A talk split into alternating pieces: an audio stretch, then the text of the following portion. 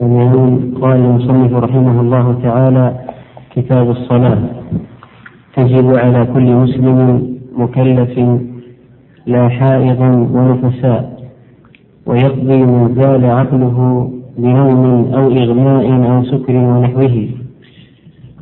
ولا تصح من مجنون ولا كافر فإن صلى فمسلم حكما. بسم الله الرحمن الرحيم. إن الحمد لله نحمده ونستعينه ونستغفره ونعوذ بالله من شرور أنفسنا ومن سيئات أعمالنا. من يهده الله فلا مضل له ومن يضلل فلا هادي له. وأشهد أن لا إله إلا الله وحده لا شريك له وصلى الله وسلم وبارك على نبينا محمد وعلى آله وصحبه وسلم تسليما كثيرا. أما بعد شرع المصنف عليه رحمة الله في كتاب الصلاة. والصلاة في اللغة هي الدعاء. وفي الشرع هي أقوال وأفعال مخصوصة مفتحة بالتكبير ومختتمة بالتسليم. قال المصنف تجب على كل مسلم مكلف لا حائضا ونفساء شرع المصنف في بيان حكم الصلاة. فقال تجب أي أنها واجبة والصلاة معروف ومعلوم حكمها أنها ركن من أركان الإسلام. قال المصنف تجب على ثم بين من الذين تجب عليهم الصلاة. فعلم بذلك أن الصلاة لا تجب على كل أحد بل تجب على من توفرت فيه شروط مخصوصة. قال تجب على كل مسلم وهذا هو الشرط الأول الإسلام. مكلف وهذا الثاني مسلم مكلف والمكلف هو البالغ العاقل. اكتب عندها أي بالغ عاقل أي بالغ عاقل. هذا تعريف أو معنى المكلف المكلف هو البالغ العاقل. ولا يدخل الإسلام في التكليف. يعني إذا قلنا مكلف فالمكلف هو كل من كان بالغا عاقلا فهو مكلف حتى لو كان غير مسلم. إذا شروط وجوب الصلاة الشرط الأول الإسلام الشرط الثاني البلوغ الشرط الثالث العقل. إذا فصلنا كلمة مكلف. وإذا أجملنا وقلنا مكلف إذا يكون اثنان.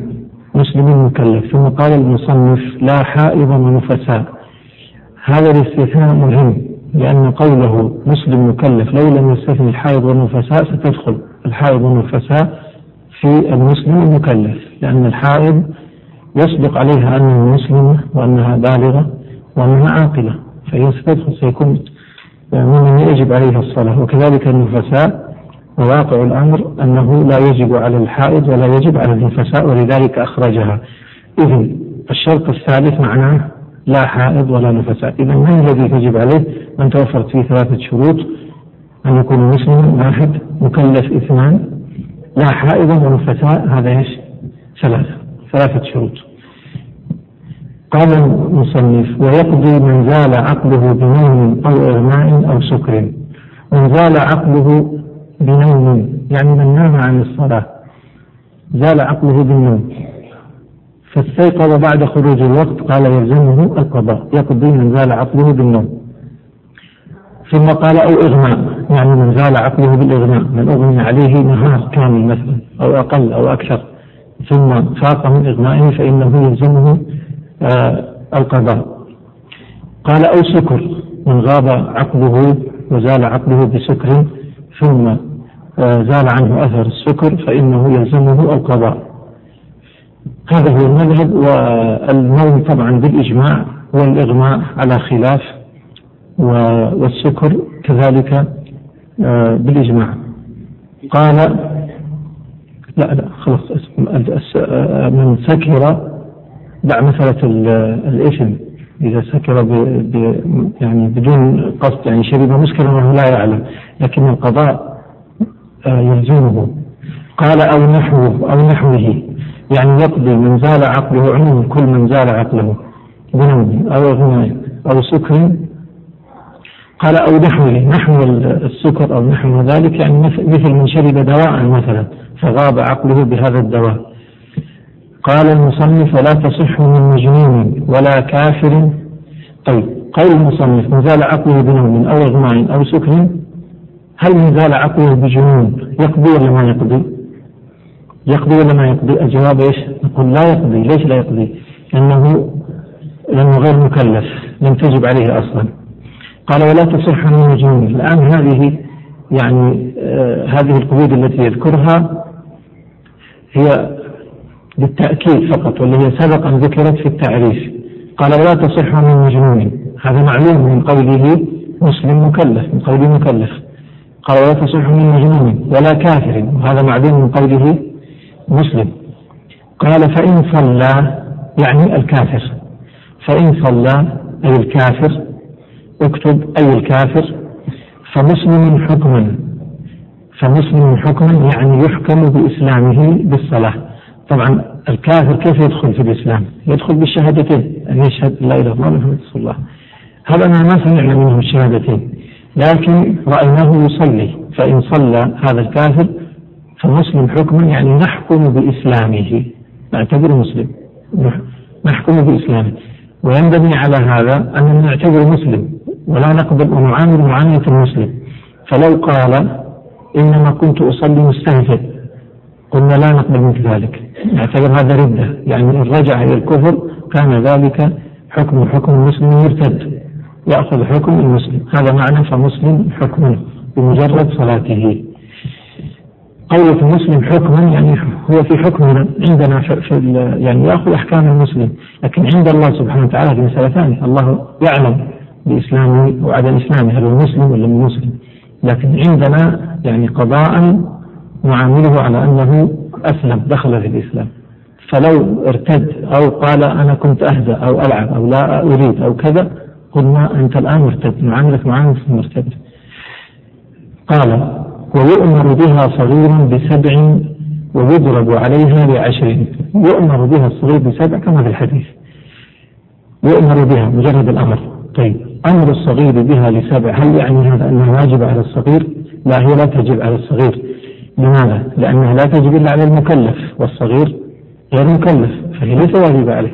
لكن يجب على وليه أن يأمره أن يأمره بها. إذا يجب على الأب إذا كان أبوه هو المسؤول عنه معناه أبوه يجب عليه أن يأمره بالصلاة.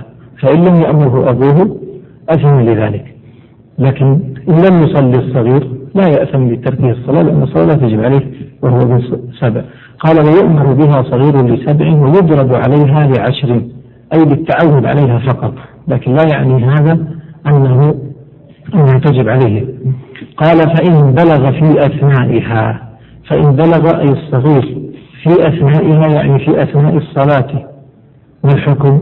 إذا بلغ في أثنائها الحكم يعيدها. إذا بلغ في أثنائها معنى ذلك أن الصلاة هذه نصفها وقع منه في حال التكليف ونصفها وقع منه قبل التكليف فهل تعتبر فريضة؟ معناه أن نصفها وقع منه قبل التكليف قبل التكليف الصلاة منه ماذا؟ نافلة ولا ولا فرض؟ نافل والنصف الثاني فرض فلا يقبل ذلك فما الحكم؟ الحكم أنه يعيدها قال فإن بلغ في أثنائها أعاد أو بعدما في وقتها أعاد. إذا كلمة أعاد قول المصنف أعاد يعود إلى إيش؟ إلى المسألتين إذا فإن بلغ في أثنائها هذه المسألة الأولى رقم واحد. أو بعدها في وقتها هذه رقم اثنين. يعيد. أعاد يعني عاد في الصورتين. واضح المسألة؟ إن بلغ في أثناء الصلاة أفرض أنه بلغ في أثناء صلاة العصر. كيف يبلغ في أثناء صلاة العصر؟ يتصور هذا أنه يبلغ بالعمر أنه يبلغ ببلوغ خمسة عشر سنة. فإذا تصورنا أنه يعني يبلغ الخمسة عشر سنة في أثناء الصلاة. في الركعة الثانية مثلا. فيقول إذا تعيد صلاة العصر حتى تقع منك فرضها. أو بعدها في وقتها بعد أن سلم من صلاة العصر بلغ الخمسة عشر. فعند ذلك يعيدها. قال المصنف ويحرم تأخيرها عن وقتها إلا لا يجوز تأخير الصلاة عن وقتها إلا في حالتين. استثنى المصنف حالتين. الحالة الأولى ما هي؟ قال إلا لناوي الجمع هذه واحد. هذه الأولى. ناوي الجمع كيف ناوي الجمع يعني من نوى الجمع أن يجمع صلاة الظهر مع العصر. جمع تأخير. فهذا لم يصلي الظهر في وقتها وسيصلي الظهر مع العصر. إذا أخر الظهر عن وقتها نعم أخر الظهر يجوز له ذلك أم لا؟ يجوز. لمن الجمع يجوز. كذلك المغرب مع العشاء. أخر المغرب مع العشاء. فلم يصلي المغرب في وقتها إذا يجوز. قال ويحرم تأخيرها عن وقتها إلا من الجمع هذه الصورة الأولى. المسألة الثانية. قال ولمشتغل بشرطها هذه اثنين. مشتغل بشرطها ضع رقم اثنين ولمشتغل بشرطها الذي يحصله قريبا ما معنى هذه المسألة؟ هذه المسألة طبعا ليست مثل الأولى الأولى بالاتفاق لكن الثانية التي فيها نزاع.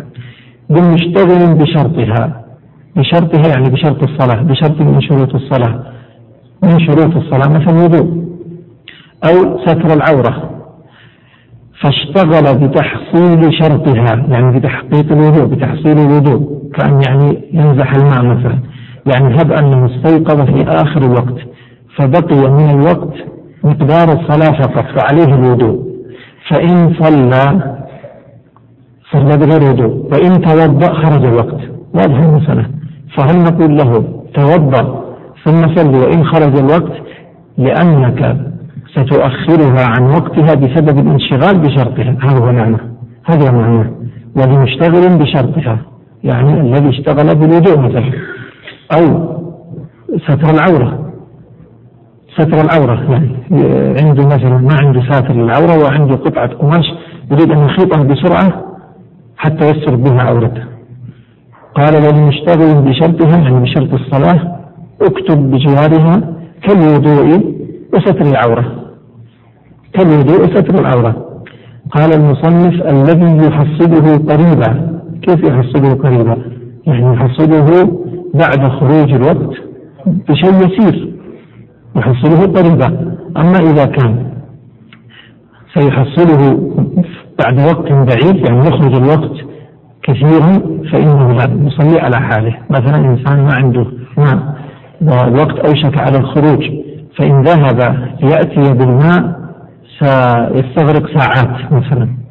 فيقال له خلاص إذا صلي على حالك آه، ارجع إلى التيمم وصلي على بالتيمم هذا ولا تشتغل بتحصيل الشرط وأنت معذور. إذا إذا كان يتأخر ويخرج الوقت كثير فلا. أما إذا كان يحصله قريبا يعني بعد خروج الوقت بشيء يسير فلا حرج من هذا التأخير إذا كان انشغال بشرطها وليس انشغال بسنة من سننها مثلا.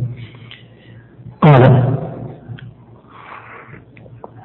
قال المصنف ومن جحد وجوبها كفر. ومن جحد وجوبها يعني وجوب الصلاة وقال الصلاة ليست واجبة فقد كفر. كفر بهذا الجحد. لماذا؟ لأن وجوب الصلاة آه، من الأمور المقطوعة المعلومة من الدين بالضرورة. كفر. طبعا إلا إذا كان حديث عهد بالإسلام آه، أو في مكان مثلا يتصور أن لا يعلم حكم الصلاة. يمكن هذا في بعض البلاد البعيدة عن الإسلام. إذا كان حديث عهد بالإسلام رجل أسلم في بلد ما فيه مسلمين فما يعلم وجوب الصلاة مثلا. فعند ذلك معلم فجحد وجوبها. معلمه فإن أصر كفر. قال ومن جحد وجوبها كفر. هذه المسألة الأولى التي يكفر بها آه تارك الصلاة. قال وكذا تاركها تهاونا. وكذا تاركها تهاونا. يعني وكذلك يكفر من ترك الصلاة تهاونا. إذا من جحدها أو من تركها جاحدا لوجوبها أو جحد وجوبها يكفر؟ وهذا بالاتفاق بالإجماع. وقال وكذلك من تركها تهاون بها فإنه يكفر. وهذا طبعا على خلاف ليس بالإجماع لكن هذا هو المذهب. قال قال وكذا تاركه تهاونا هل من ترك الصلاة تهاونا يكفر هكذا مطلقا؟ لا يترك إذا إذا يكفر يعني بشروط إذا تحققت الشروط هذه. قال المصنف وكذا تاركها تهاونا ودعاه إمام أو نائبه فأصر وضاق وقت الثانية عنها. إذا رقم هذه هذه الشروط. قال ودعاه إمام دعاه رقم واحد. هذا الشرط الأول. أن يدعوه أن يدعوه الإمام أو نائب الإمام يعني القاضي. متى يكفر؟ متى يحكم بكفره في الدنيا طبعا؟ لأن كفر هذا تارك الصلاة تماما كفره يعني له الآن حكمان حكم في الدنيا وحكم في الآخرة. حكم في الآخرة هذا عند الله يعني معروف حكمه في الآخرة. إذا كان كافرا فهو في الآخرة مخلد في النار والعياذ بالله لكن في الدنيا حكمه في الدنيا لا يأخذ في الدنيا حكم الكافر إلا بهذه الشروط. وهي إذا دعاه الإمام أو نائب الإمام دعاه القاضي دعاه يعني أمره بالصلاة فأصر هذا الشرط الثاني. اثنين فأصر أصر على ماذا؟ أصر على تركها تهاونا وليس جحودا قال فأصر.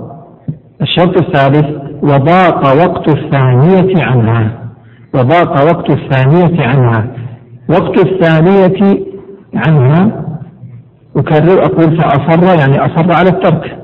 وضاق وقت الثانية يعني هذا الشرط الثالث يعني ضاق وقت الوقت الثانية التي تليها إذا كانت مما تجمع إليها. يعني هب أنه دعاه في صلاة الظهر وقال صل الظهر.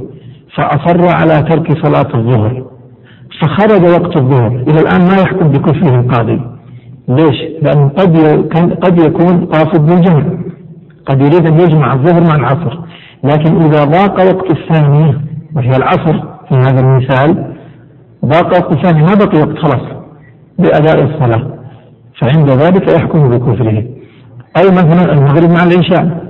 فإذا دعاه في وقت المغرب فأصر على تركها. فضاق وقت العشاء يعني خرج المغرب ثم العشاء.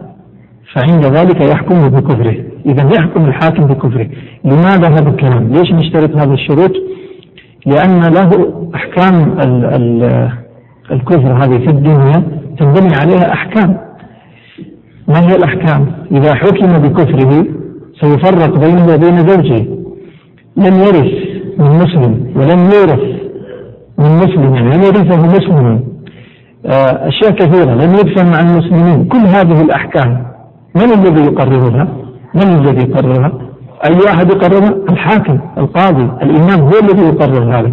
وإلا لأفضى الأمر إلى أن كل واحد يكسر جاره أو يكسر زميله في العمل أو يكسر ما يصح. هذا ويفرق بين هذه الأحكام لا تصدر إلا من القاضي ولا تصدر إلا من الحاكم. الإمام هو الذي يصدر هذه الأحكام.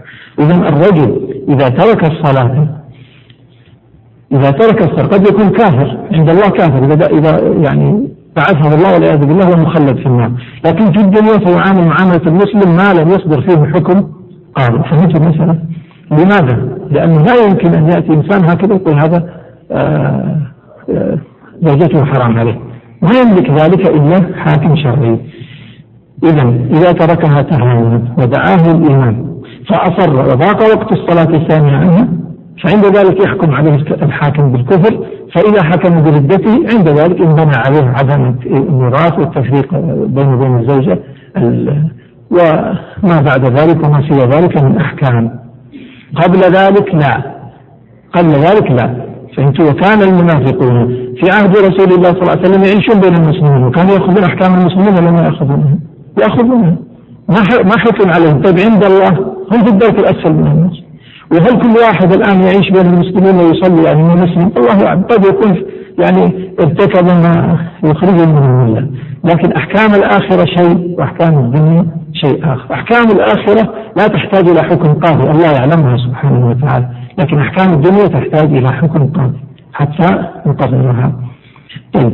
قال ولا يقتل ولا يقتل من هو الذي لا يقتل؟ هذا الذي ترك الصلاة. حتى يستتاب في ثلاث فيهما فيهما يعني في الصورتين. في التارك جحودا وفي التارك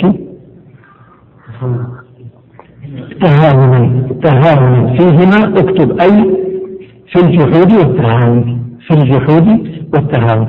معناه أنه نقول هذا الذي ترك الصلاة تهاونا وحكم بكفره وكذلك الذي تركها جحودا وحكم بكفره لا يقتله القاضي حتى القاضي لا يقتله حتى يستتيبه ثلاثة أيام. يعني يحبسه ثلاثة أيام ويأمره بالتوبة فإن أصر ثلاثة أيام على ترك الصلاة جحودا أو تركها فهم عند ذلك حكم بقتله وقتله. طبعا إذا قتل في هذه الحالة آه سيأخذ أحكام المرتد. طيب انتقل إلى باب الأذان والإقامة. اقرأ يا شيخ. تفضل. باب الأذان والإقامة. هما فرضا كفاية على الرجال. نعم. قال هما أولا باب الأذان. ما هو الأذان وما هو الإقامة؟ الأذان هو الإعلام بدخول وقت الصلاة. الإعلام بدخول وقت الصلاة. أو قربه أو قربه لفجر. معناه أن الأذان يكون لأي شيء. الأذان إما أن يكون لدخول وقت الصلاة وهذا في في الصلوات الخمس. أو لقرب دخول وقته وهذا يتصور في الفجر اللي هو في الأذان الأول للفجر قال إذا الأذان هو الإعلام آه، بدخول وقت الصلاة أو لقرب دخول وقت الصلاة بلفظ مخصوص أو بألفاظ مخصوصة. طيب ما هي الإقامة؟ الإقامة هي الإعلام بالقيام إلى الصلاة. الأذان إعلام بدخول وقت الصلاة. أما الإقامة إعلام بالقيام إلى الصلاة. الآن سندخل في الصلاة. ولم يدخل ليس دخل يعني لم ليس إعلام بدخول وقتها وقتها قد دخل آه، بالأذان. بدأ المصنف ببيان حكم الأذان والإقامة. قال هما فرضا كفاية.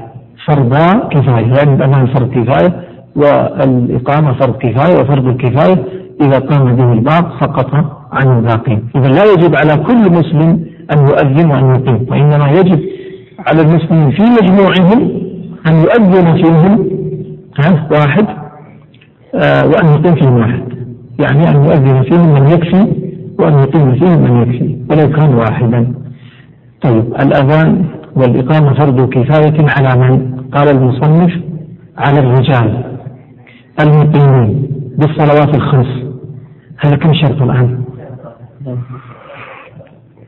طيب. هذه آه هذه ثلاثة عندكم. على الرجال المقيمين للصلوات الخمس؟ للصلوات الخمس هي في الحقيقة أكثر. هي خمسة شروط. قوله على الرجال كلمة الرجال هي شرطان. لأن كلمة الرجال تشمل ماذا؟ الذكور والجمع. الجمع. لأن الأذان والإقامة معناه أن فرض كفاية على المجموعة. أما لو كان شخص واحد فلا يكون في حقه كفاية هذا المعنى. وبقي الأحرار. هذا المذهب أنه الأحرار لابد أن يكون أحرار يعني فرض كفاية على الرجال الذكور الأحرار المقيمين ليس المسافرين فليس فرض كفاية في حقهم. للصلوات الخمس المكتوبة يعني غير الصلوات الخمس المكتوبة الصلوات الأخرى غير الخمس ليس فرض كفاية في حقها الأذان. قال المصنف يقاتل أهل بلد تركوهما يعني تركوا الأذان وتركوا الإقامة لأنها فرض كفاية فإذا صروا على ترك فرض الكفاية قاتلهم الإمام. قال وتحرم أجرتهما لا رزق من بيت المال بعدم متطوع. تحرم أجرتهم أجرة مين؟ أجرة الأذان وأجرة الإقامة. يحرم على على الإنسان أن يأخذ أجرة في مقابل الأذان. يقول أؤذن لكم بمبلغ كذا أقيم بمبلغ كذا. قال ذلك يحرم يحرم ذلك تحرم هذه الأجرة. لكن لا يحرم رزق من بيت المال يعني مكافأة أو عطية من بيت المال لا يحرم لعدم متطوع إذا لم يوجد متطوع فيجوز للإنسان أن يأخذ من بيت المال رزقا يعني عطاء. إذا لم يوجد فإن وجد المتطوع فلا يأخذ الإنسان من بيت المال ولا داعي لأن يصرف من بيت المال إذا وجد المتطوع. قال ويقول المؤذن هذه مسنونات هذه مسنونات مطلوبة في المؤذن. قال ويكون المؤذن صيتا هذا واحد. أمينا اثنين عالما بالوقت ثلاثة. ويكون اكتب بجوارها أي يسمي أي يسمي يسمي يعني سنة. ما هو الذي يسمي في المؤذن؟ يكون أي يسن أن يكون صيتا. ما معنى صيتا؟ اكتب بجوارها رفيع الصوت. رفيع الصوت. طيب. ما ذكر المصنف حسن الصوت؟ هل حسن الصوت ليس مطلوبا؟ بلا مطلوب. ولذلك زاده الموثق قال صيتا وحسن الصوت. فإذا اشترطنا أو يعني آه، استحبينا في حسن الصوت صارت أربع شروط مستحبة في المال أن يكون قوي الصوت رفيع الصوت وحسن الصوت وأن يكون أمينا لأنه أمين أمين لأن الوقت يحتاج إلى يروح يأذن قبل الوقت أو بعد الوقت وعالم بالوقت.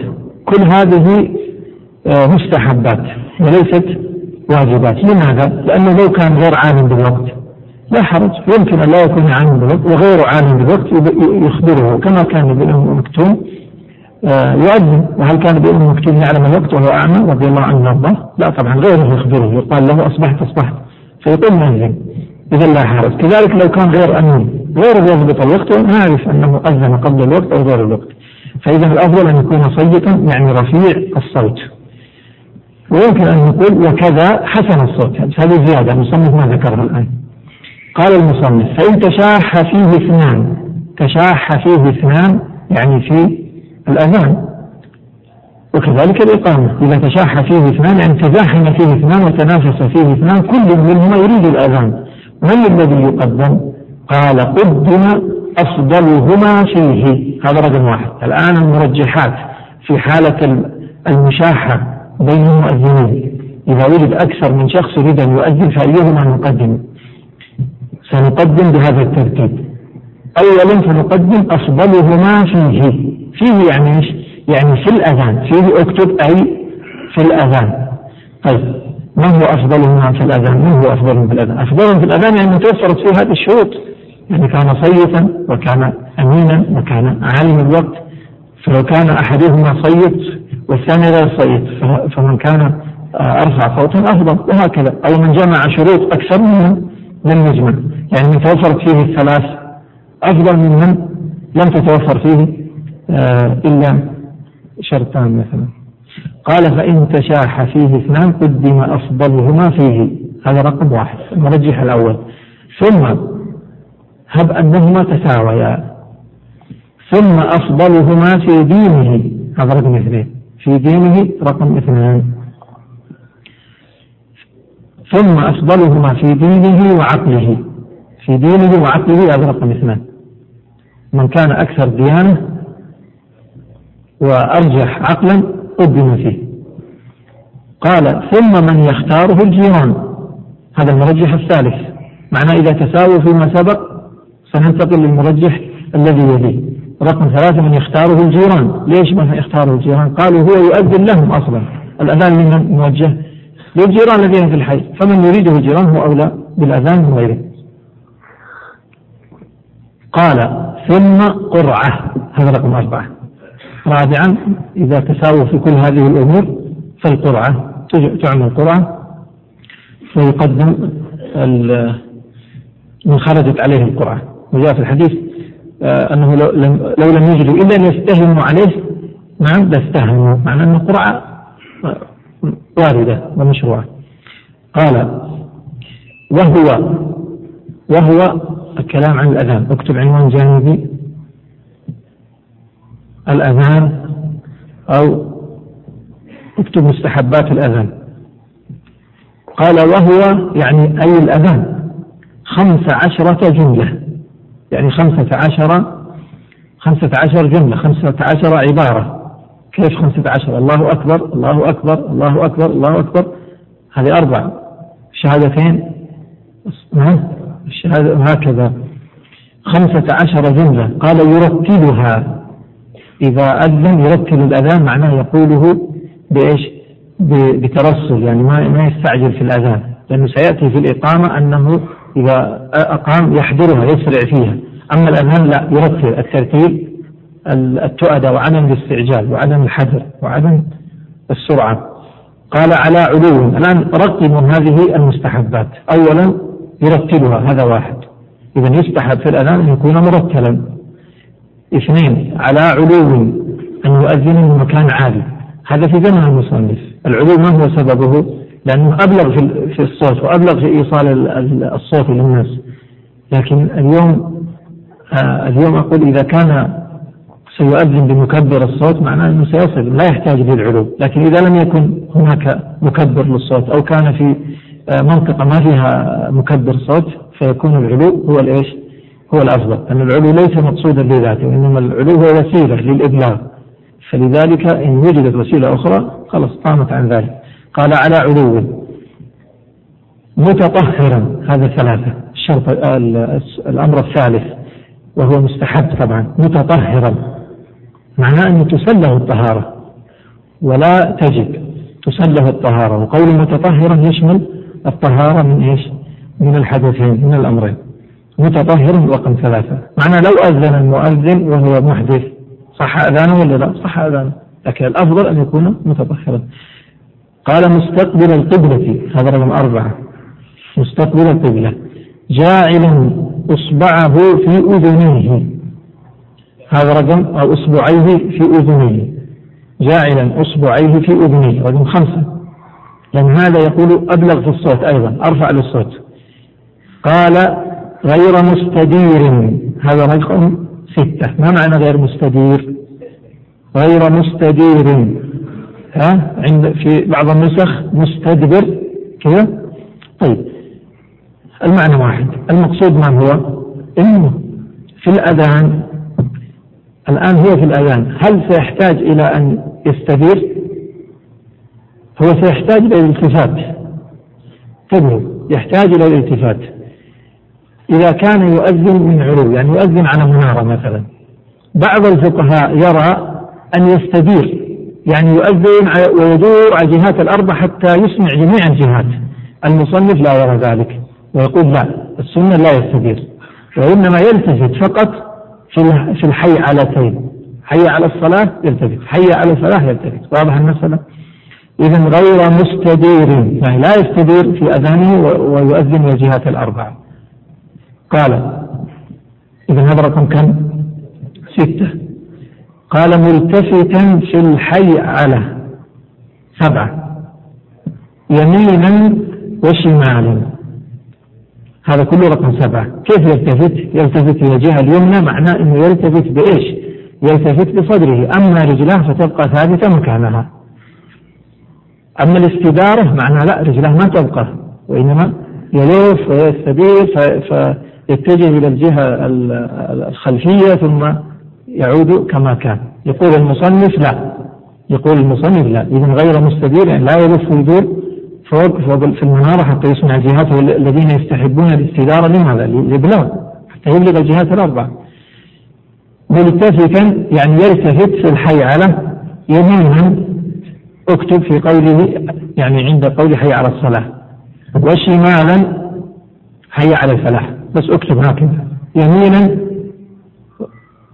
حي في حي على الصلاة. إذا يلتفت اليمين يقول حي على الصلاة ثم شمالا ويقول حي على الفلاح قائلا بعدهما في أذان الصبح. الصلاة خير من النوم هذا رقم ثمانية. قائلا بعدهما رقم ثمانية في أذان الصبح. الصلاة خير من النوم هذا يسمى التثويب. يقال له التثويب. يسمى التثويب الآن سننتقل للإقامة.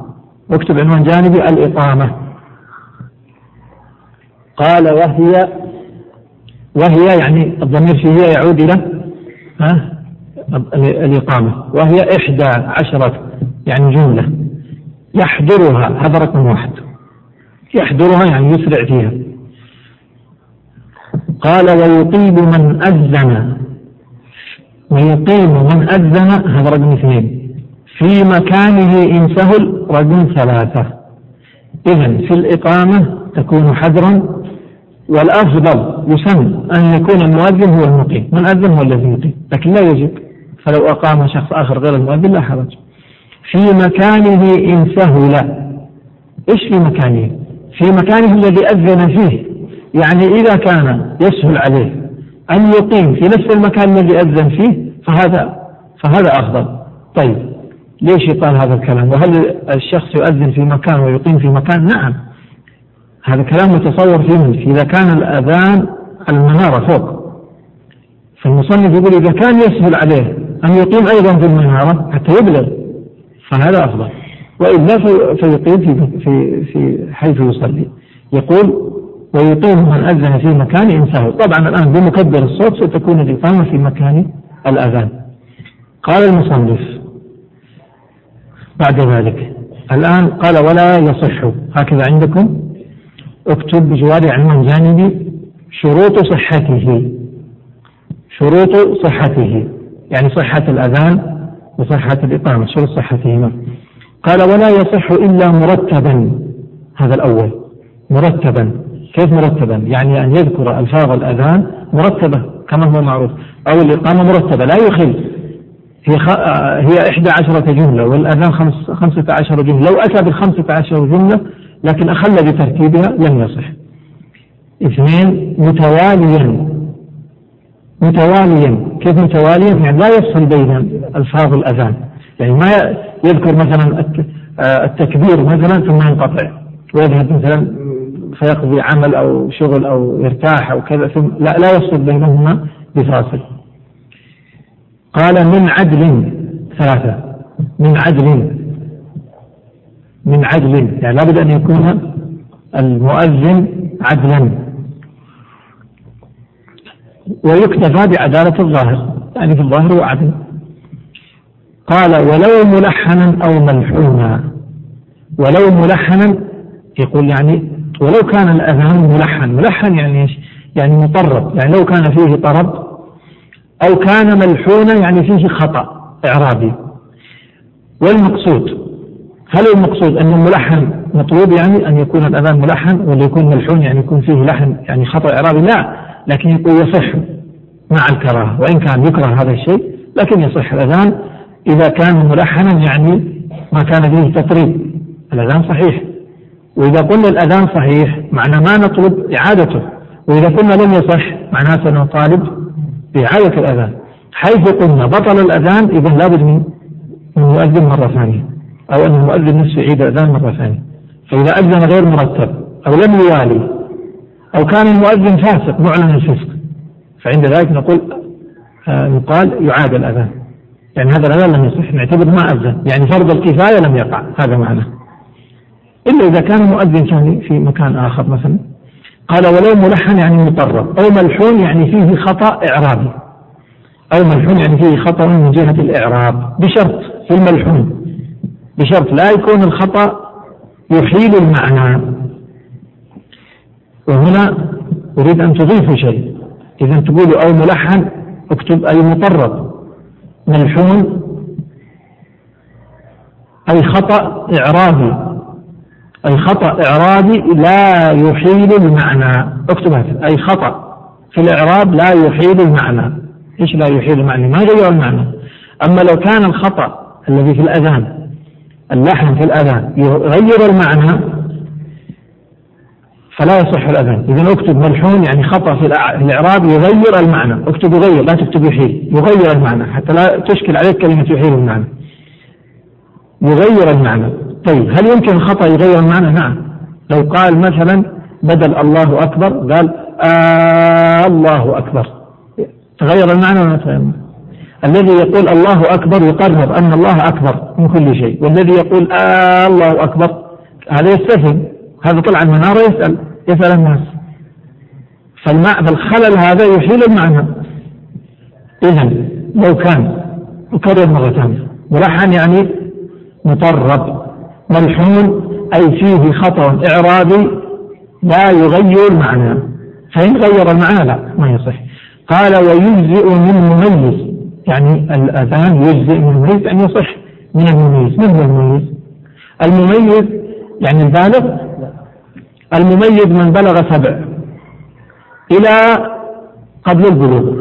فإن بلغ ما نقول عنه مميز خلاص. إذا الناس ثلاثة غير مميز وهو من دون السبع. هذا ما يعتبر مميز يعني لا يفهم ما يفهم الكلام. والحد بالسبع هو أغلبي قد يميز الإنسان قبل ذلك. لكن في الغالب أن الإنسان ابن سبع هو المميز. إذا الإنسان إما أن يكون غير مميز وهذا من دون السبع. أو مميزا وهو من السبع إلى البلوغ. أو بالغا وهذا بمجرد البلوغ ابن عشر سنوات إيش نعتبره؟ مميز يدخل في المميز. وهكذا 11 12 إلى أن يبلغ والبلوغ طبعا له طرق. إما بالسن وإما بأشياء أخرى. قال ويبطلهما ضع عنوان جانبي مبطلاته. ويبطل أو مبطلاتهما. ويبطلهما يعني أمام الإقامة. فصل كثير. وهذا معلوم من قوله متوالي. فصل كثير.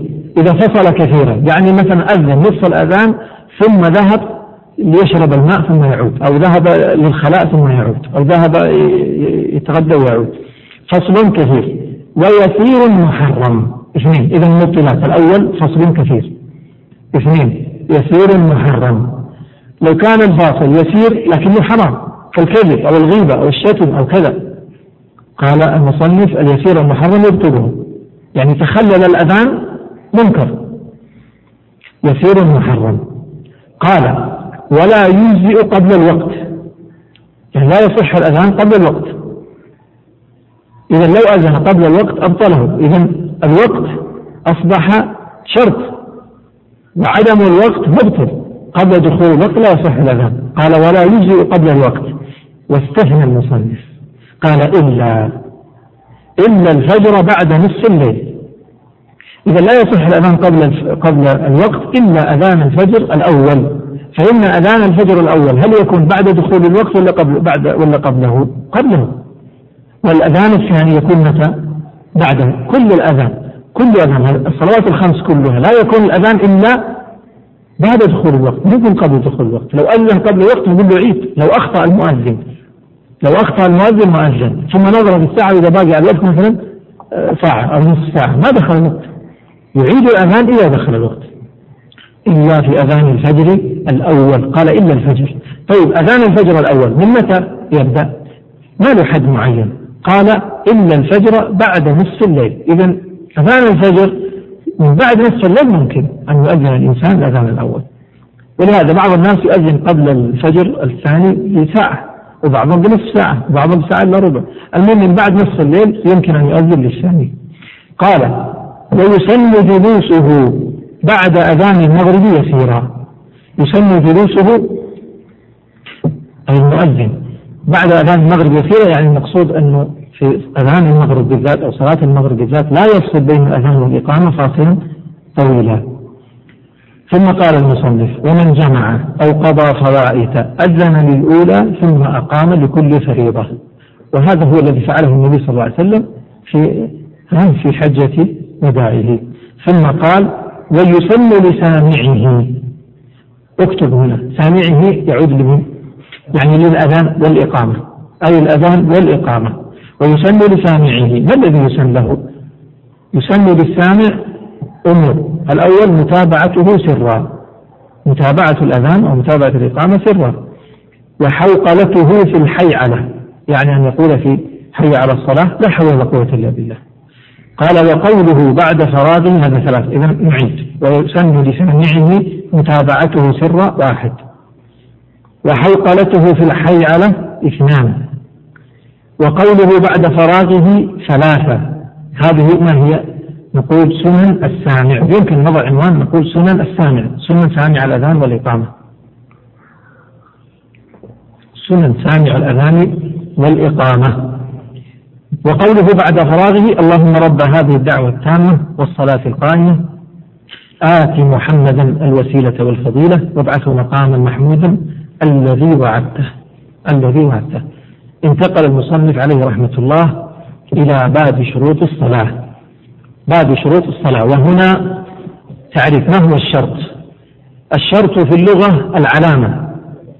وفي الاصطلاح قالوا ما يلزم من عدمه العدم. ولا يلزم من وجوده وجود ولا عدم بذاته. ما يلزم من عدمه العدم. هذا تعريف للشرط اصطلاحا. أي شرط؟ أي شيء نقول له شرط شرط صلاة شرط أذان شرط وضوء شرط غسل. ما يلزم من عدم العدم. ومعنى ذلك إذا انتفى الشرط ما يلزم من عدمه يعني من انتفائه العدم يعني انتفاء المشروط. فإذا قلنا هذا شرط للصلاة وانتفى الشرط إذا ينتفي المشروط يعني تنتفي ماذا؟ الصلاة. معناه تخلف الشرط ينبني عليه بطلان الصلاة. وإذا قلنا شروط الوضوء معناه تخلف شرط من شروط الوضوء ينبني عليه بطلان الوضوء. ما يلزم من عدمه العدم. لكن هل يلزم من وجوده الوجود؟ لا. ولا يلزم من وجوده الوجود ولا العدم. وجوده لا يعني وجود المشروط. نقول من شروط الصلاة مثلا الوضوء. واستقبال القبلة. فإن عدم الوضوء عدمت الصلاة. وإن عدم استقبال القبلة عدمت الصلاة. انتفت الصلاة. لكن إن وجد الوضوء هل يلزم أن تكون الصلاة موجودة؟ لا يلزم ذلك. وإذا وجد استقبال القبلة لا يلزم من ذلك وجود الصلاة. قال المصنف باب شروط الصلاة. وهنا آه، يعني يريد أن تكتبوا أشياء. شروط الصلاة. إذا الصلاة تتكون من إيش؟ الصلاة لها شروط. هذا واحد. وأركان. اثنان وواجبات ثلاثة ومستحبات أربعة. إذا لها أربعة. شروط وأركان وواجبات ومستحبات. الفرق من هذه الأربعة ما هو؟ أما الشروط والأركان فهي شيء واحد. فيما ينبني عليها شيء واحد. ما هو الشيء واحد؟ هذه الشروط والأركان تركها يخل بالصلاة يبطل الصلاة سواء ترك عمد أو ترك سهو. تركها مخل بالصلاة. وهي مطلوبة معناه المطلوب المطلوب وجودها في الصلاة. فيستوي عمدها وسهوها بالنسبة للشروط والأركان. طيب الواجبات؟ الواجبات لا. تركها عمدا مبطل للصلاة وتركها سهوا لا يبطل الصلاة ويجبر بسجود السهو. إذا أصبحت الشروط والأركان والواجبات أمور مطلوبة كلها مطلوب وجودها. والفرق في ماذا؟ الفرق بينه في الترك. فقلنا الواجب إذا ترك سهوا ما تبطل الصلاة ويجب بالسهو وأما الشروط والأركان فلا لا سهوا ولا عمدا ما ما ما تقبل الصلاة إلا بوجودها. طبعا إلا في حال الأعذار إذا سقطت لأعذار أخرى. لكن يعني في حال الاختيار لا لا تسقط إذا نلاحظ هذه الثلاث الأشياء تتفق في ماذا؟ تتفق الثلاثة الأشياء هذه اللي هي الأركان والشروط والواجبات في ماذا؟ في العمد إذا تركت عمدا بطلت الصلاة وتختلف في ماذا؟ في الواجب و في في في, في السهو فالواجب سهوه لا يبطل وأما الشروط والأركان فسهوه آه، كذلك يبطل والسنن والمستحبات فهذه لا لا لا يعني تبطل الصلاة بتركها سهوا ولا عمدا لكن ينقص أجر الصلاة وثوابها. طيب إذا يبقى إشكال عندنا، ما هو الإشكال؟ ما الفرق بين الشرط وبين الركن على هذا الكلام؟ ليش ليش نقول هذه أركان وهذه شروط؟ نقول شروط آه، الصلاة ستة وأركانها أربعة عشر، ليش ما نجمعها ونقول عشرين ونسميها شروط أو نسميها أركان؟ واضح هذا الإشكال. التفريق الصلاحي التفريق الصلاحي ما هو التفريق؟ نظروا في الأعمال المطلوبة للصلاة والتي لا يعذر الإنسان بتركها لا سهوا ولا جهلا فوجدوها عشرين.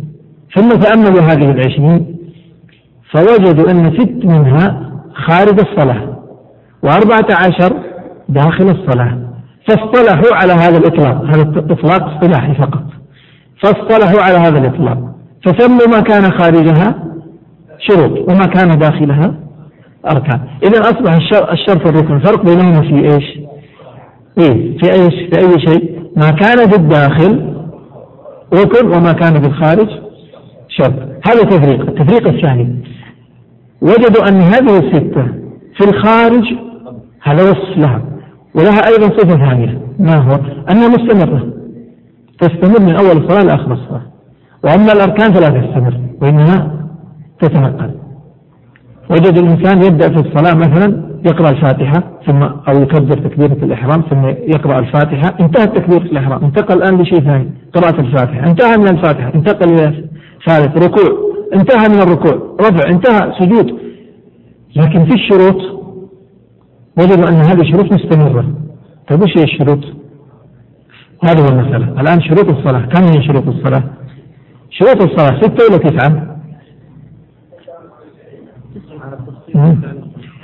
طيب. شروط الصلاة.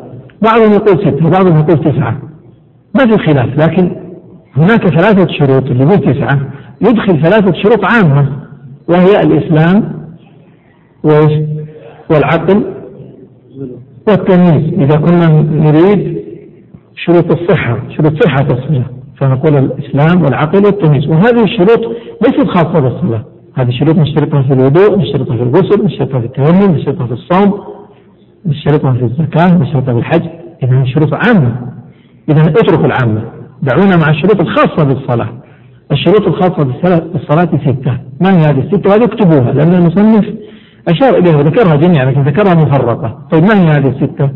الشرط الأول اكتبوا هكذا وإن شاء الله سنعطيكم إياها في الملخص اللي في الغد الموسع إن شاء الله. الشرط الأول ما هو؟ دخول الوقت. اكتب هكذا دخول الوقت. والثاني دخول الوقت. واحد دخول الوقت. الثاني الط... إذا قلت الطهارة الطهارة كم نوع؟ نوعين. عندنا زوال خبث وعندنا رفع حدث أين نقوله؟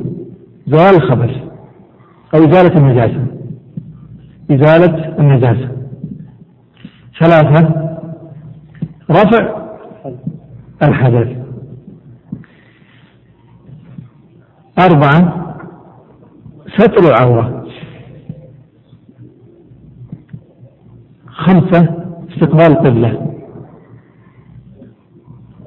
السادس والأخير النية. احفظها بهذا الترتيب. أول شيء يدخل الوقت. فإذا دخل الوقت ماذا يفعل الإنسان؟ يذهب إلى الخلاء يزيل عن نفسه النجاسة. فإذا زالت النجاسة ماذا يفعل؟ يتوضأ ليرفع الحدث. طيب توضأ وانتهى. ستر عورته قبل أن يخرج من الخلاء. ثم بعد ذلك استقبل القبلة. ثم نوى ولا ينوي بعدين يستقبل القبلة؟ يستقبل القبلة ثم ينوي هذه شروط الصلاة. لاحظوا أن هذه الشروط مستمرة. يعني مثلا ستر العورة. ما هو جزء من الصلاة؟ يستر عورة جزء أو أو آه، مثلا الوضوء مثلا مستمر زوال الخبث مستمر وهكذا والنية كذلك مستمرة. طيب الآن ننتقل إلى كلام المصنف. اقرأ علينا يا شيخ الآن. باب شروط الصلاة. باب شروط الصلاة شروطها قبلها. قول شروطها قبلها واضح. معناه أن الأركان فين؟ داخلها. نعم. منها لأن قبلها المقصود بقبلها يعني أن خارجها. أنها خارج الصلاة ليست داخل الصلاة. طيب. منها الوقت. نعم. والطهارة من الحدث والنجس. هذه كم الآن التي ذكرها المصنف؟ ثلاث ذكر الآن ثلاث طيب أكمل. فوقت الظهر لا كلمة كلمة. فوقت الظهر الآن اكتب عنوان جانبي. واحد الظهر. أو الشرط الأول أو شرط هذا الآن شرط شرط الظهر. الوقت. واحد الوقت. أو دخول الوقت. هذا الشرط الأول. اللي يتكلم عنه تفصيلا.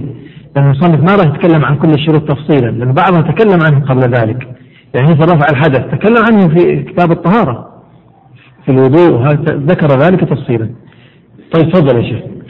وقت الظهر من الزوال إلى مساواة الشيء فيئه بعد فيء الزوال. انتبهوا الآن. يقول فوقت الظهر من الزوال؟ ما هو الزوال؟ الزوال ميل الشمس عن كبد السماء عن وسط السماء إلى جهة الغروب. الآن الشمس إذا طلعت الشمس من المشرق. أول ما تطلع الشمس من المشرق فترتفع ترتفع وتتجه نحو المغرب. حتى إذا وصلت في وسط السماء طبعا إذا طلعت الشمس من جهة المشرق يكون الظل ظل الشاخص هذا الشاخص.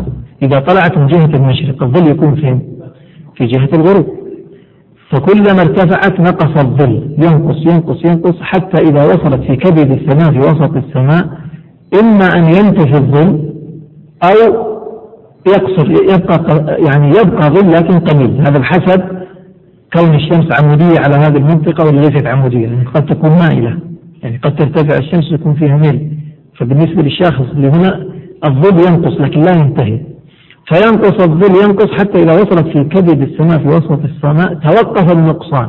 فإذا زالت يعني جهة ذهبت إلى جهة المغرب بدأت الزيادة إلى في جهة الشرق.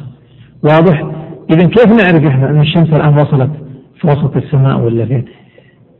إذا تناقص الظل ثم توقف وبدأ في الزيادة عرفنا أنها زالت. واضح هذه المسألة؟ وإذا أن تعرفوا تفهموا هذا المصطلح. يقولون هناك شيء اسمه فيء الزوال. ما هو فيء الزوال؟ الشمس قلنا إذا طلعت من المشرق الظل يتناقص يتناقص ثم يقف عند قدر معين ويبدأ بالزيادة. هذا القدر المعين نسميه إيش؟ فيء الزوال يعني ظل الزوال. هذا الظل موجود ما راح.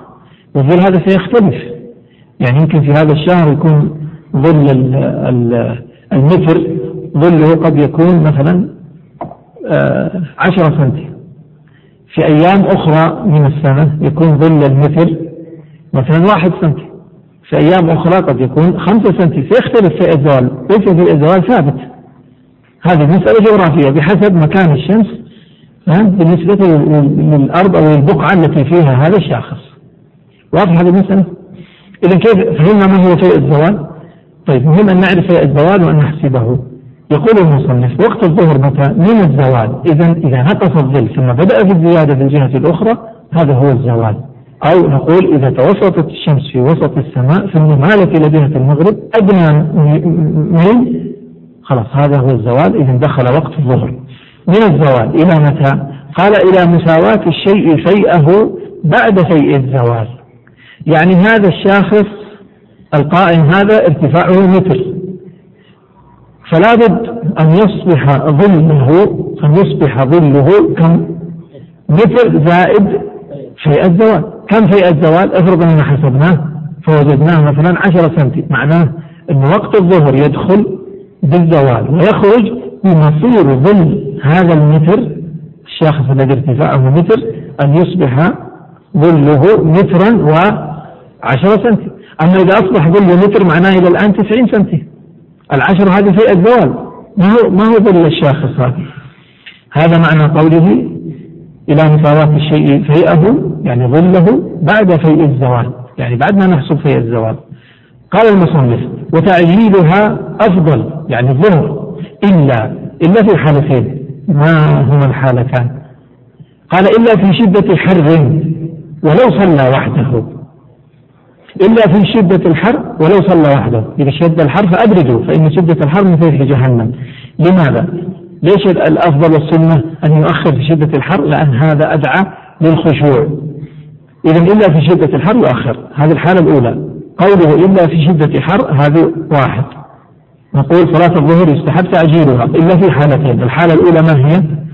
شدة الحر واحد. اثنين. أو مع غيم لمن يصلي جماعة. اكتب رقم اثنين. مع غيم لمن يصلي جماعة.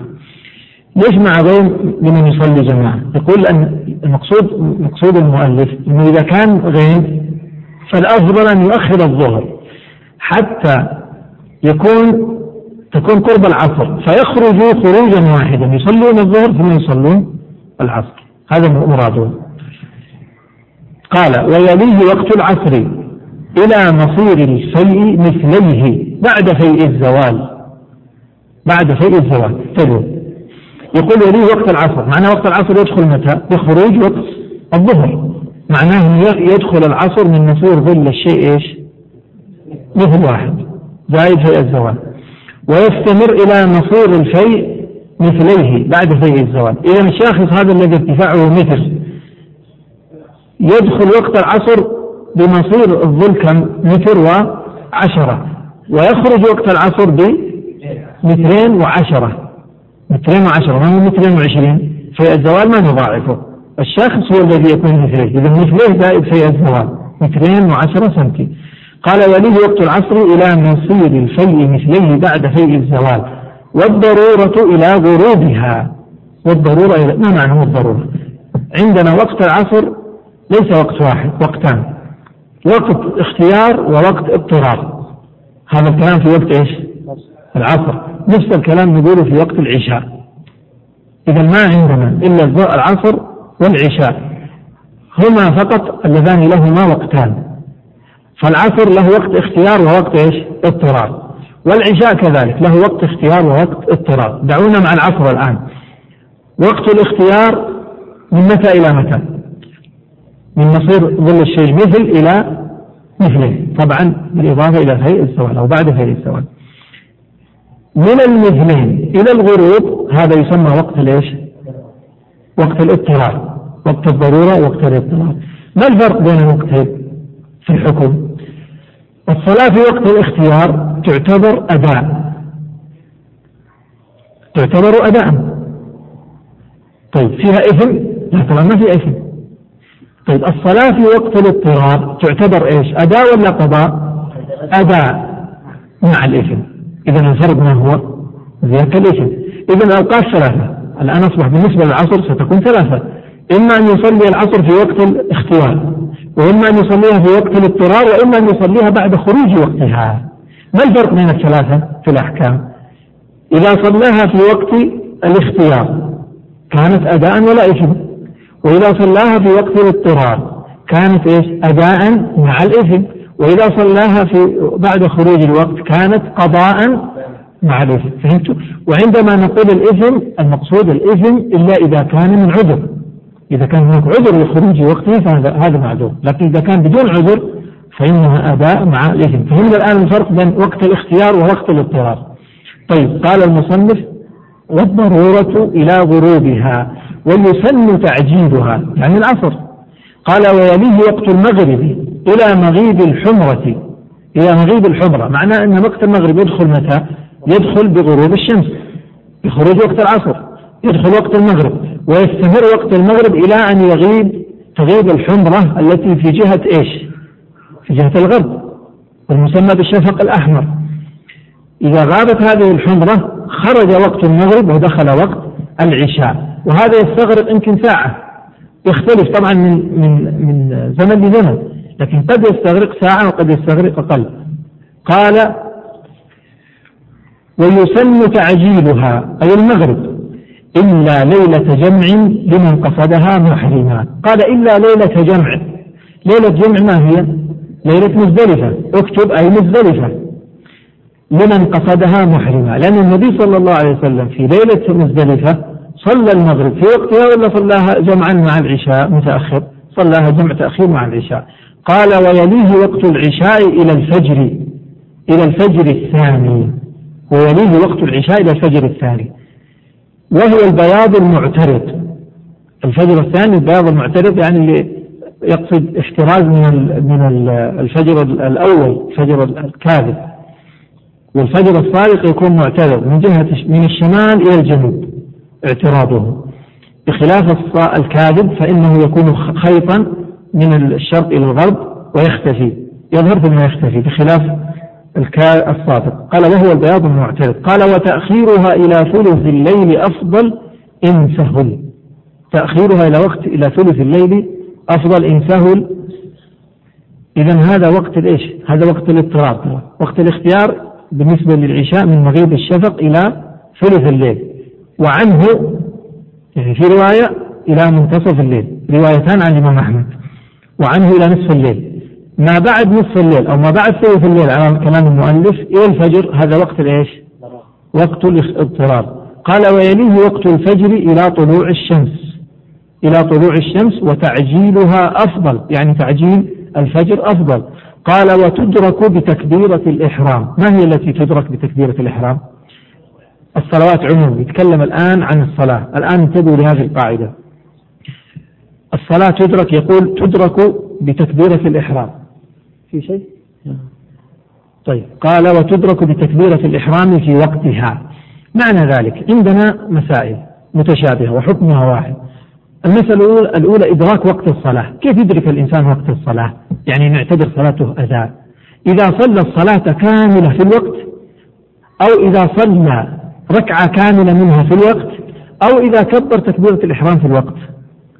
نعتبرها أداء. أنا ما أتكلم عن الإثم الإثم مسألة ثانية. يجوز للإنسان أن يخرج ولا ركن واحد عن الوقت. فهمتوا؟ يعني الصلاة لازم يكون الصلاة لابد أن تكون في الوقت داخل الوقت. أما أن يجعل جزء من الصلاة داخل الوقت وجزء من الصلاة خارج الوقت هذا يأثم إن كان لا عذر له. أما إذا بعذر فلا يأثم.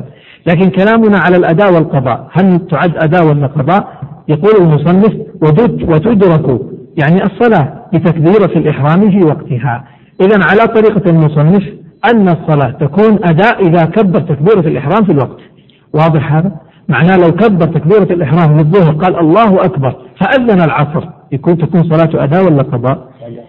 تكون أداء تكون أداء. طبعا هناك قول ثاني رواية ثانية خلاف في, في المسألة هذه معروف. وهو القول الثاني أنه لابد أن يدرك ركعة كاملة. والمؤلف والمذهب يكفي أن يدرك تكبيرة الإحرام. ومسألة الإثم كما ذكرت إن كان هذا إن كان هذا الفعل لغير عذر فهو آثم. نعم ونكمل بعد الأذان إن شاء الله. هل هو بتكبيرة الإحرام ولا بالركعة في ثلاث مسائل متشابهة؟ المسألة الأولى التي ذكرها المصنف الآن وهي إدراك الصلاة في الوقت أداء يكون بماذا؟ بإدراك تكبيرة الإحرام على كلام المصنف يعني لا داعي الآن لذكر الخلاف. بإدراك تكبيرة الإحرام في الوقت تعتبر الصلاة أداء المسألة الثانية إدراك الجماعة نفس الكلام. إذا جاء مع والجماعة إذا جاء المسبوق وجماعة في الصلاة فبأي شيء يدرك الجماعة؟ نفس الكلام. هل نقول بإدراك ركعة أو بإدراك تكبيرة الإحرام؟ على الطريق على على المذهب والذي ذكره المصنف سيذكر الآن بعد قليل أنها بتكبيرة الإحرام القول الثاني بإدراك الركعة. فهمنا المسألة هذه؟ المسألة الثالثة وهي وجوب الصلاة يعني إدراك فريضة الصلاة أو وجوب الصلاة. كيف؟ الآن المجنون تجب عليه الصلاة ولا ما تجب عليه الصلاة؟ ما تجب عليه الصلاة. أفاق من جنونه تجب ولا ما تجب؟ طيب تصوروا أن شخصا أفاق من الجنون قبل أذان العصر بمقدار الله أكبر تكبيرة الإحرام. تجب عليه صلاة الظهر ولا ما تجب؟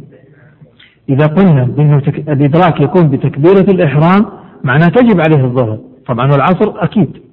لكن إذا قلنا الإدراك إنما يكون بالركعة معناه إنه إيش؟ في الثلاث المسائل ما أدرك. واضح؟ معناه أن الذي كبر تكبيرة الإحرام فأذن العصر يكون صلاته للظهر إيش؟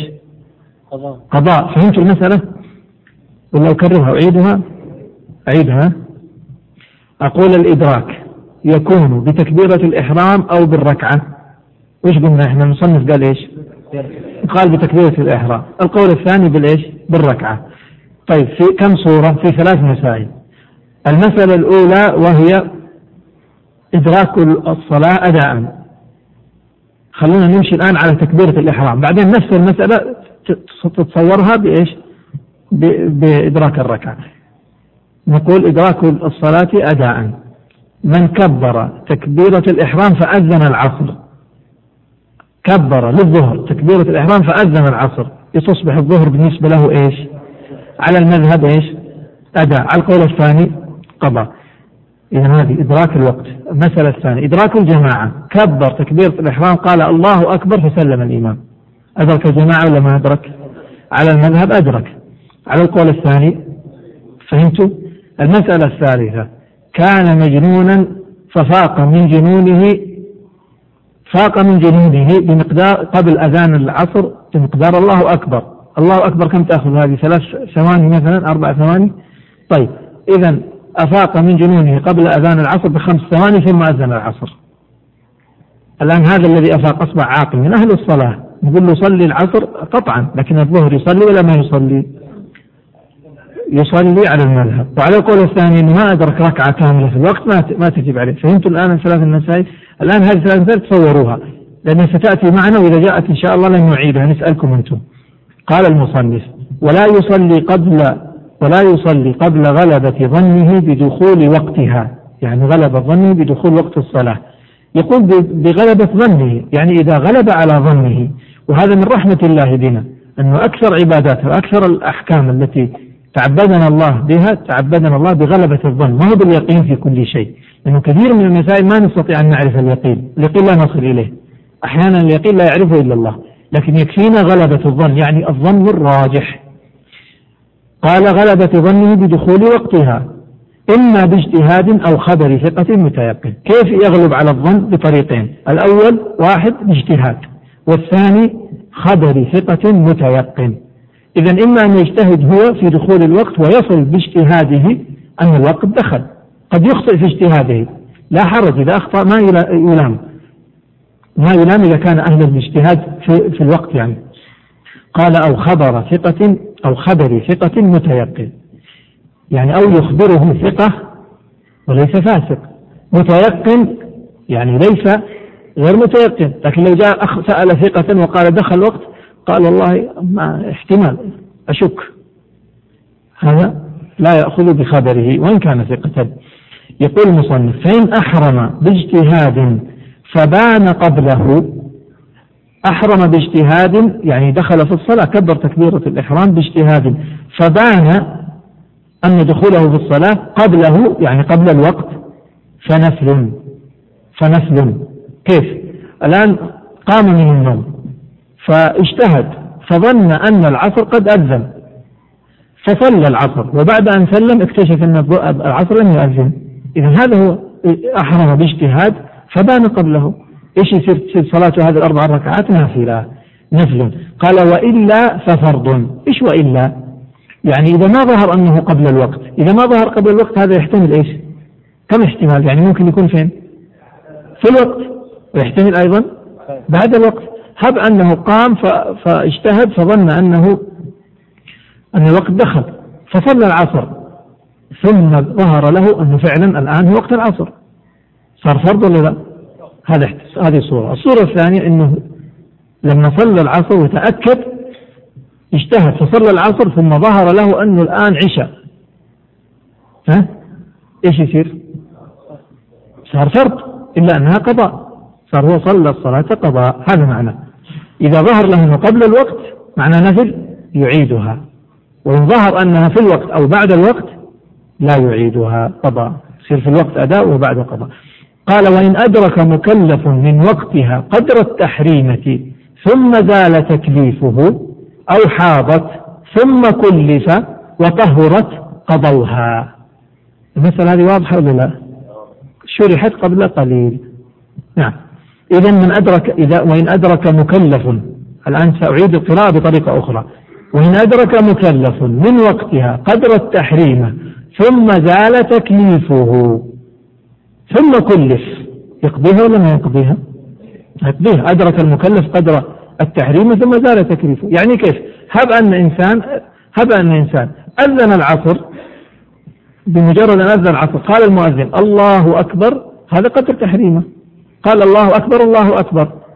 فجن المجنون مكلف ولا مكلف؟ ما عليه صلاة. طيب عاد إليه عقله بعد أيام. يصلي هذه الصلاة ولا لا؟ يصلي. هذا هو معناه كذلك المرأة إن حاضت. قال أو حاضت. يعني حاضت. بعد أن أذن المؤذن يعني قال المؤذن الله أكبر الله أكبر حاضت المرأة. الصلاة تجب على الحائض ولا ولا لا تجب؟ ما تجب. لكن هذه الصلاة تجب إذا طهرت لأنها أدركت منها مقدار التحريم. فهمت المسألة هذه؟ وإذا قلنا أن الإدراك بالركعة تجب عليها ولا ما تجب؟ طيب ما تجب. قال ومن صار أهلا لوجوبها قبل خروج وقتها لزمته وما يجمع إليها قبلها. إيش ومن صار أهلا لوجوبها قبل خروج وقتها؟ مثل ما قلنا مثلا في صلاة العصر العصر مثلا. يعني مثلا صار أهل للوجوب مثلا أفاق من الجنون. متى أفاق من الجنون؟ صار أهلا للوجوب قبل خروج وقتها بمقدار تكبيرة إحرام قبل أذان المغرب مثلا بثواني. لزمته. ما, الذي تلزمه؟ العصر والظهر. والظهر كذلك. ليش يقولون العصر؟ تجمع مع الظهر. في وقت في وقت الضرورة. وهذه كذلك. فالآن يعتبر يعتبروا الآن كأنه وقت اضطرار فإذا يصلي العصر كذلك. طيب انتبه. لو أنه مو في مو في نهاية العصر لو أنه أفاق مثلا يعني قبل خروج الظهر بمقدار تحريمه. تلزمه إيش؟ الظهر فقط. ما في شيء يجمع عليها قبلها. وكذلك المغرب والعشاء. لو أنه قبل الفجر بلحظات صار أهلا للوجوب فتلزمه العشاء والمغرب أنه يجمع إليها. قال المصنف ويجب فورا قضاء الفوائت مرتبا. إذا قضاء الفوائت فيها حكمان. الحكم الأول قضاء الفوائت يجب قضاؤها. الفوائت يجب قضاؤها. يجب قضاؤها أولا فورا. هذا واحد. والثاني مرتبا. إذا حكم قضاء الفوائت واجبة. واجبة على الفور هذا واحد. على الفور يعني إيش؟ يعني بمجرد. نعم بمجرد. أن أن يتمكن من أدائها يؤديها. فهمت؟ يعني هب أنه استيقظ من النوم بعد خروج الوقت. على طول يقوم يصليها. ما يقول لا أنا خلاص الوقت خرج. إذا نصليها بعد ساعة أو ساعتين أو ثلاث. نقول القضاء يجب أن يكون فورا. طيب الأمر الثاني مرتبا. فاتته ثلاث فوائد. لابد أن يقضيها مرتبة. فاته الفجر والعصر والظهر. فإذا جاء للقضاء يجب أن يقضي فورا. وإيش؟ ومرتب. فيصلي أولا الفجر ثم الظهر ثم العصر. قال ويسقط الترتيب بنسيانه وبخشية خروج وقت حاضرة آه، آه، اختيار الحاضرة ويسقط الترتيب في حالتين. الحالة الأولى النسيان. هب أنه استيقظ من النوم وعليه ثلاث صلوات فنسي الترتيب وقضى غير مرتب. صح أم لا؟ سقط الترتيب. الصورة الثانية. وبخشية خروج وقت اختيار الحاضرة. كيف؟ يعني استيقظ من النوم استيقظ من النوم قبل آه، خروج وقت العصر بلحظات. فإن قضى خرج وقت إيش؟ اختيار العصر. فالآن هو صار بين خيارين. إما أن يلزم الترتيب إذا التزم الترتيب خرج وقت الصلاة الحاضرة. إذا يراعي الحاضرة ولا يراعي الترتيب. إذا هذان سببان مبيحان للإخلال بالترتيب وهو النسيان والشيء الثاني خشية خروج الوقت. ولو كان وقت اختيار ولو كان وقت اختيار. يعني باقي على خروج يعني باقي على آه، مصير ظل الشيء مثليه مقدار أربع ركعات وهو عليه الظهر وعليه العصر. ماذا يصلي؟ العصر لأنه لو صلى الظهر سيؤدي العصر فين؟ في وقت في وقت الضرورة. قال المصنف ومنها الآن اكتبوا رقم اثنين ستر العورة الشرط الثاني هذا رقم اثنين ستر العورة ومنها ستر العورة فيجب يعني ستر العورة بما لا يصف بشرتها بما لا يصف بشرتها يعني لون البشرة اكتب أي لونها يجب أن يستر العورة بشيء لا يصف لون البشرة فإن ستر بشيء شفاف يمكن أن يعرف لون البشرة من خلال هذا ليس بساتر.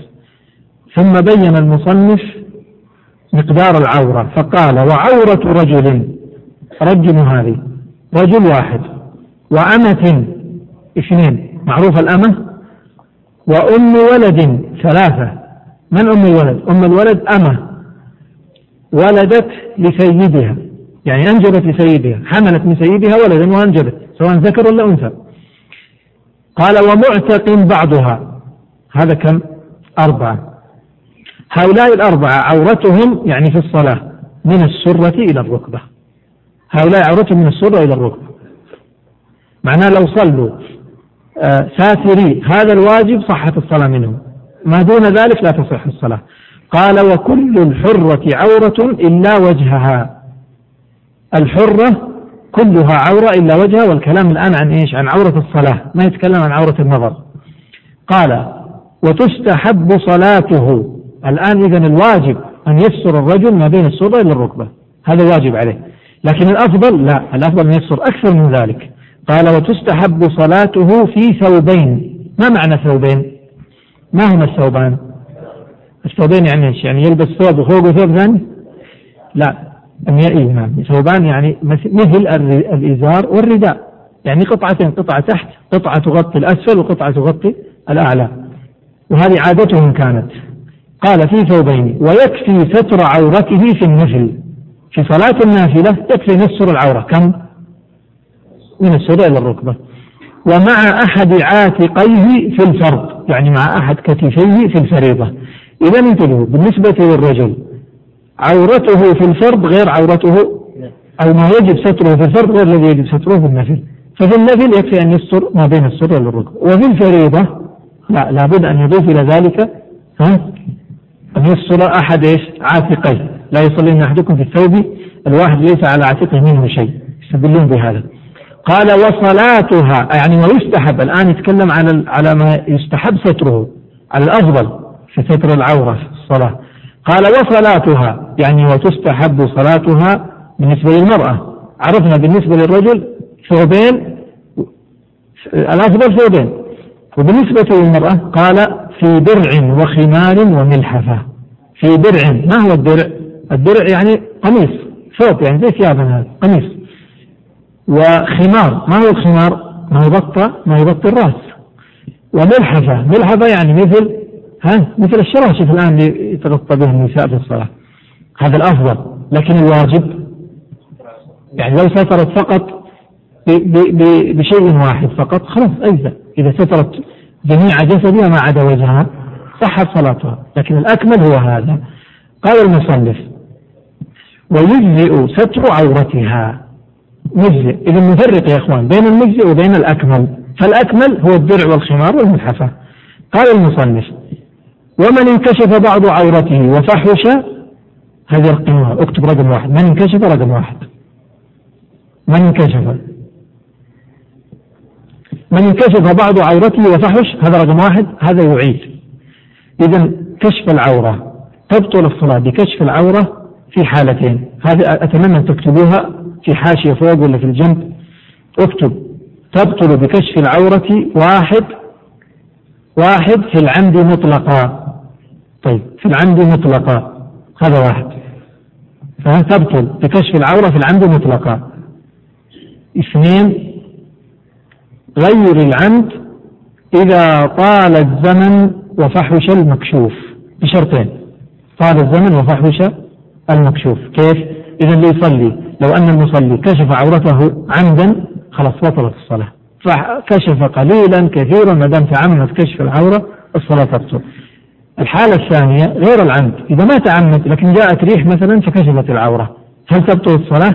نقول لا تبطل إلا بأمرين. إذا طال الزمن زمن الكشف وكان المكشوف فاحشا. يعني جاءت الريح فأخذت مثلا إزاره ورمت به بعيدا فكشف شيء كثير من العورة وأخذ وقتا طويلا بطلت. أما إذا كان إذا طال الزمن وكان المكشوف يسير لا تبطل.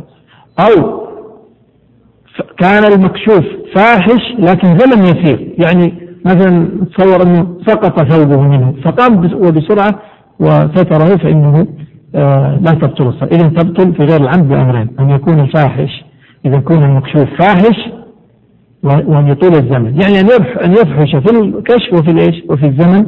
ونكمل بعد الصلاة بحول الله وقوته وصلى الله عليه وسلم